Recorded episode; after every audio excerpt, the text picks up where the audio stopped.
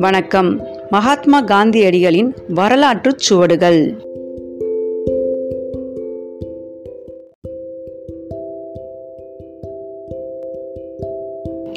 ஆயிரத்து தொள்ளாயிரத்து முப்பதாம் ஆண்டு உப்பு மீது வரி விதிக்கப்பட்டது. அதனை கண்டித்து பின்வாங்க கோரி வைசிராய்க்கு கடிதம் எழுதுவதோடு எச்சரிக்கை விடுத்தார் காந்தி.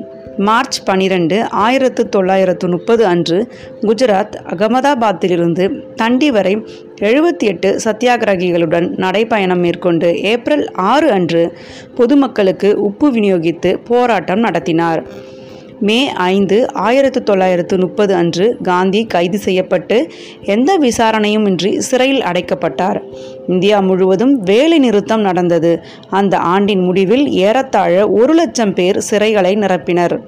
ஜனவரி இருபத்தி ஆறு ஆயிரத்து தொள்ளாயிரத்து முப்பத்தி ஒன்று அன்று சிறையிலிருந்து விடுதலை செய்யப்பட்டார் காந்தி. காந்தி இர்வின் ஒப்பந்தத்திற்காக வைசிராயுடன் பலமுறை சந்திப்பில் ஈடுபட்டார் காந்தி. ஆகஸ்ட் இருபத்தி ஒன்பது ஆயிரத்து தொள்ளாயிரத்து முப்பத்தி ஒன்று ஒன்று அன்று வட்டமேசை மாநாட்டிற்காக இந்திய பிரதிநிதியாக லண்டன் சென்றார் காந்தி. இந்தியா திரும்பிய காந்தி ஆயிரத்து தொள்ளாயிரத்து முப்பத்தி ரெண்டாம் ஆண்டு ஜனவரி மாதம் கைது செய்யப்பட்டு சிறையில் அடைக்கப்பட்டார். சிறையில் இருந்தபோதும் அதே ஆண்டு செப்டம்பர் மாதம் தாழ்த்தப்பட்டவர்களுக்கு தனித்தொகுதி தரப்படுவதை கண்டித்து சாகும் வரை உண்ணாவிரதம் என அறிவித்தார் காந்தி.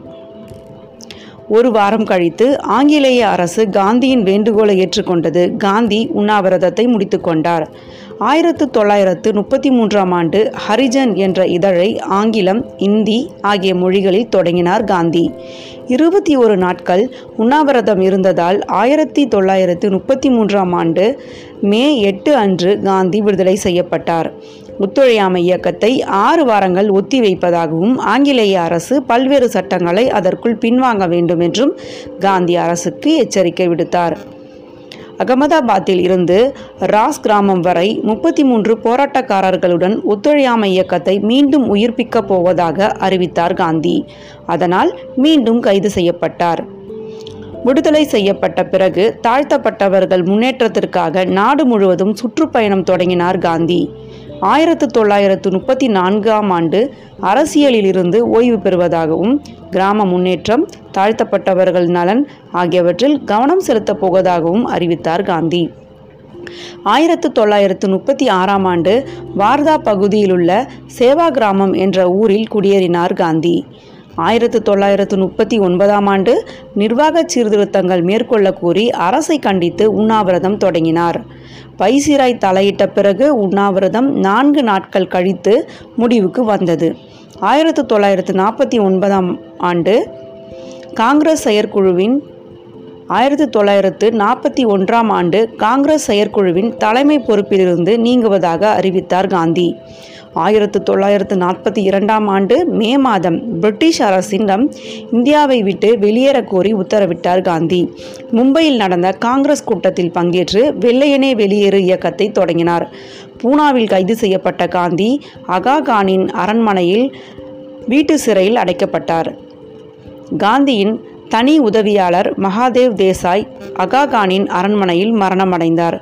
தொடர்ந்து வைசிராய் அரசு அதிகாரிகள் ஆகியோரோடு கடித தொடர்பிலேயே இருந்தார் காந்தி.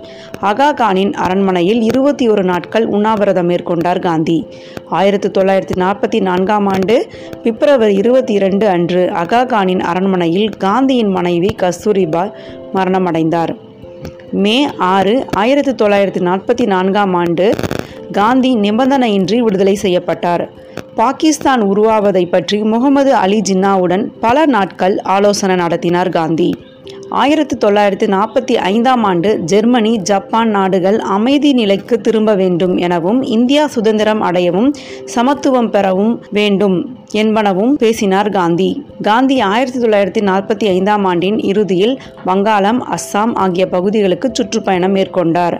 ஆயிரத்தி தொள்ளாயிரத்தி நாற்பத்தி ஆறாம் ஆண்டு தென்னிந்தியா வந்த காந்தி தீண்டாமையை கண்டித்தும் இந்துஸ்தானி மொழிக்காகவும் பிரச்சாரம் நடத்தினார். டெல்லியில் அமைச்சரவை குழுவுடன் ஆலோசனை நடத்தினார் காந்தி. ஆட்சிக்கான திட்டத்தை பிரிட்டிஷ் அரசை வடிவமைக்க கோரி பரிந்துரை செய்தார் காந்தி. இரண்டாம் உலகப் போரில் பிரிட்டிஷ் கூட்டணி நாடுகள் பெற்ற வெற்றியை கொண்டாட மறுத்தார் அவர். ஜூன் பதினாறு ஆயிரத்து தொள்ளாயிரத்து நாற்பத்தி ஆறு அன்று காந்தியை சந்தித்த வைசிராய் மத்தியில் பல்வேறு அரசுகளின் கூட்டாட்சியை முன்வைத்தார். அமைச்சரவை பணிகள் நிறுத்தி வைக்கப்பட்டன. வைசிராய் தற்காலிக அரசு உருவாக வேண்டும் என காந்தியிடம் வேண்டுகோள் விடுத்தார். காங்கிரஸ் செயற்குழு கூட்டத்தில் பங்கேற்றார் காந்தி. தற் தற்காலிக அரசு உருவாக்க வேண்டாம் எனவும் அரசியல் நிர்ணய சபை உருவாக்கப்பட வேண்டும் எனவும் காந்தி கோரிக்கை விடுத்தார். பம்பாய் சென்ற காந்தி அங்கு நடைபெற்ற காங்கிரஸ் கூட்டத்தில் தலைமையேற்றார். காங்கிரஸ் கட்சியின் செயல்களால் அதிருப்தியுற்ற ஜின்னா நேரடி நடவடிக்கை நிகழ்த்தப்படும் என எச்சரிக்கை செய்தார். ஆகஸ்ட் பனிரெண்டு ஆயிரத்தி தொள்ளாயிரத்தி நாற்பத்தி ஆறு அன்று வைசிராய் காங்கிரஸ் கட்சியை தற்காலிக அரசு அமைக்க அழைத்தார். ஆயிரத்தி தொள்ளாயிரத்தி நாற்பத்தி ஆறாம் ஆண்டு ஆகஸ்ட் பதினாறு முதல் பதினெட்டு வரை கல்கத்தா முழுவதும் மத கலவரங்கள் வெடித்தன.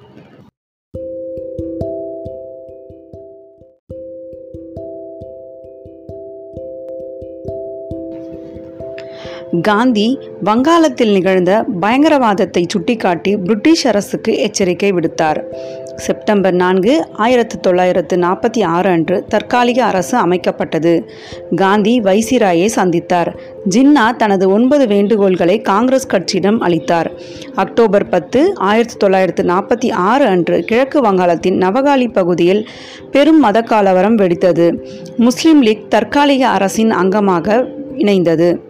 காந்தி நவகாலி பகுதிக்கு நேரில் சென்று ஒரு மாதம் முகாமிட்டார். நவகாலியில் பேசிய காந்தி நான் மீண்டும் மீண்டும் பரிசோதிக்கப்படுகிறேன் என கூறினார். அங்கிருந்து கிளம்பி ஸ்ரீராம்பூர் பீகார் ஆகிய பகுதிகளில் கலவரத்தால் பாதிக்கப்பட்ட இடங்களை சென்று பார்வையிட்டார். டெல்லி சென்ற காந்தி புதிய வைசிராய் மவுண்ட் பேட்டனை சந்தித்தார். டெல்லியில் ஆசிய நாடுகள் இடையிலான உறவுகள் குறித்த மாநாட்டில் பங்கேற்றார் காந்தி.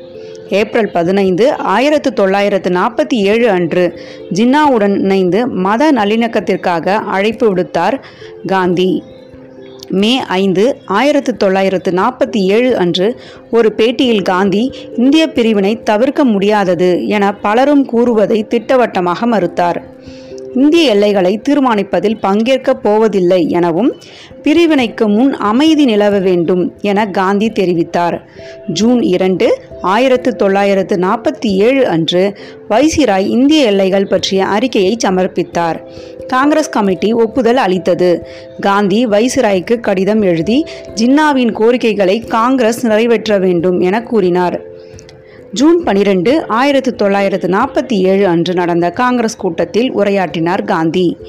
ஜூலை இருபத்தி ஏழு ஆயிரத்து தொள்ளாயிரத்து நாற்பத்தி ஏழு அன்று காந்தி இந்தியா முழுவதும் தனி நாடுகளாக இருந்த சிறிய நாடுகளின் ஆட்சியாளர்கள் தங்கள் குடிமக்களின் விருப்பத்தை ஏற்று நடக்க வேண்டும் என்றார்.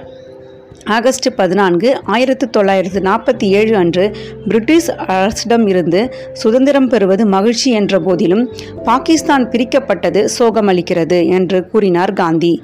அதே நாளில் பாகிஸ்தான் தனி நாடாக உருவானது. ஆகஸ்ட் பதினைந்து ஆயிரத்து தொள்ளாயிரத்து நாற்பத்தி ஏழு அன்று கல்கத்தாவில் நிலவிய மத ஒற்றுமையை கண்ட காந்தி மகிழ்ந்து அதனை மிகப்பெரிய அதிசயம் என வர்ணித்தார்.